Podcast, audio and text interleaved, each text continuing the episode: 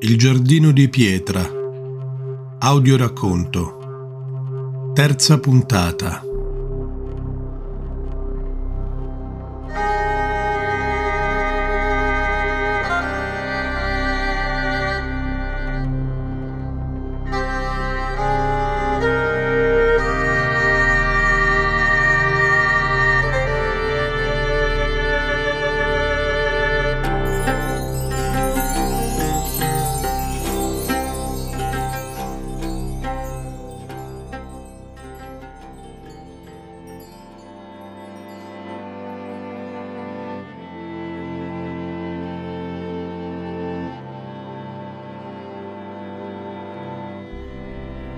Quando Ogden fece ritorno all'Oca Nera, trovò il ramingo nella stalla, intento a sellare il suo lupo da guerra.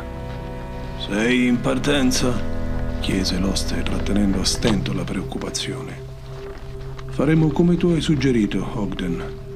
Organizza quella ronda e io andrò a cercare risposte nella selva. Conto di tornare prima del tramonto, ma se così non fosse, almeno il borgo sarà presidiato. Mi raccomando, State sempre uniti, una torcia per ogni uomo.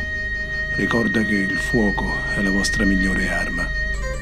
Va bene, fa attenzione nel bosco per... Eh, ma che te lo dico a fare, Ramingo? Se qui c'è qualcuno che sa il fatto suo, quello sei tu. La pioggia aveva dato un po' di tregua al borgo, ma le nuvole continuavano a incombere sul cielo, pesanti, nere e inquiete. In sella a Selgar, Dristan si avviò cautamente lungo il sentiero che da Bryn Moor entrava nel bosco. Fu subito avvolto da una nebbia densa e graveolente, che sembrava impigliarsi alle zampe di Selgar.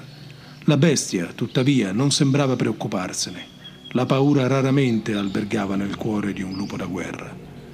Il ramingo avanzò fra querce, aceri e arbusti dalle foglie larghe, immerso in una spettrale solitudine di quando in quando il verso di un corvo sembrava ammonirlo a tornare indietro prima che fosse troppo tardi. Poi, però, alle voci del bosco se ne aggiunsero altre, più sinistre, portate da un vento gelido. Sembrava chiamassero il suo nome. Dristan cominciò a sudare freddo. C'era qualcosa in quei bisbigli che aveva il potere di fiaccare la sua volontà, di impaurirlo e farlo sentire impotente. Mostrati! gridò sguainando la spada per farsi coraggio. Mostrati! O temi forse la mia lama? Fatti vedere che possa rispedirti nella tomba dalla quale sei uscito. Ma ormai le voci gli erano entrate nella testa. Lo stavano conducendo inesorabilmente alla disperazione e alla resa. Cadde da sella, incapace di muovere un muscolo, mentre sentiva la vita sfuggirgli dal petto e le ombre intorno a lui si facevano più lunghe e scure. Che stupido modo di morire, pensò. No, no, non può, non deve finire così. Con uno sforzo sovrumano il ramingo si rialzò in piedi barcollando. La spada gli sembrava pesantissima, non riusciva a tenerla in mano. Urlò con tutto il fiato che gli era rimasto in corpo, come per ricordare a se stesso di essere ancora vivo. Cadde di nuovo, affondando nella terra fradicia del bosco, e decise che la fine era giunta. Poi udì dei passi frettolosi e un suono argentino di campanelli unito ad un canto che sembrò riportargli un po' di calore nel corpo.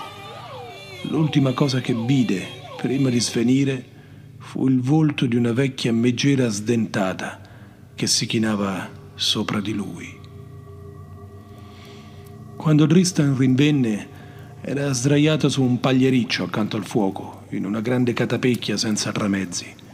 Dal soffitto pendevano decine di mazzetti di erbe ad essiccare, assieme a strani gingilli fatti di corda intrecciata e rametti. Un pentolone sobbolliva quieto, colmo di una zuppa carica di profumi speziati. La vecchia era seduta poco distante. Accarezzava un grosso gatto grigio che le era seduto in grembo e guardava il ramingo con un'espressione indecifrabile. C'era anche Selgar. La bestia uggiolò di contentezza nel vedere il suo padrone riprendersi. Bentornato tra i vivi, grigio compagno. Non avevo mai visto nessuno resistere al lamento di un Revenant. Non ho resistito. Stavo soccombendo. Sei tu che mi hai salvato la vita. Ti ringrazio, donna. Conosci anche le buone maniere, civettò lei. Ti ho trovato ben dopo il tramonto.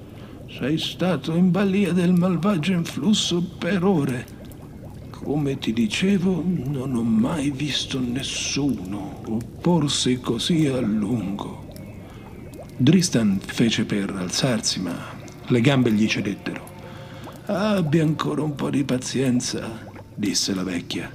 Le forze torneranno presto.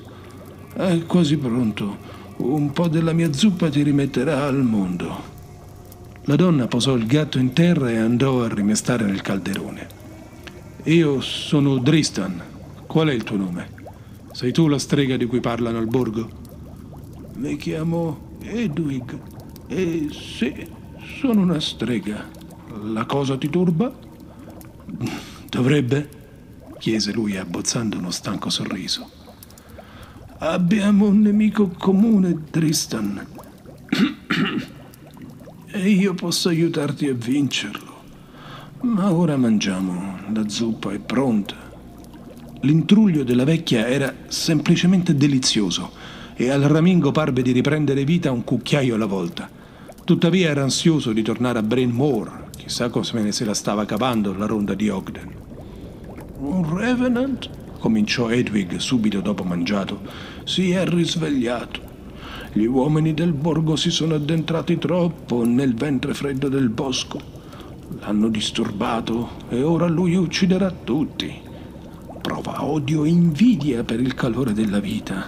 È nella sua natura. Devo trovare la sua sepoltura. Ho bisogno di qualcosa che gli appartiene. Un chiodo della bara, un lembo del suo sudario. Tu sai dov'è.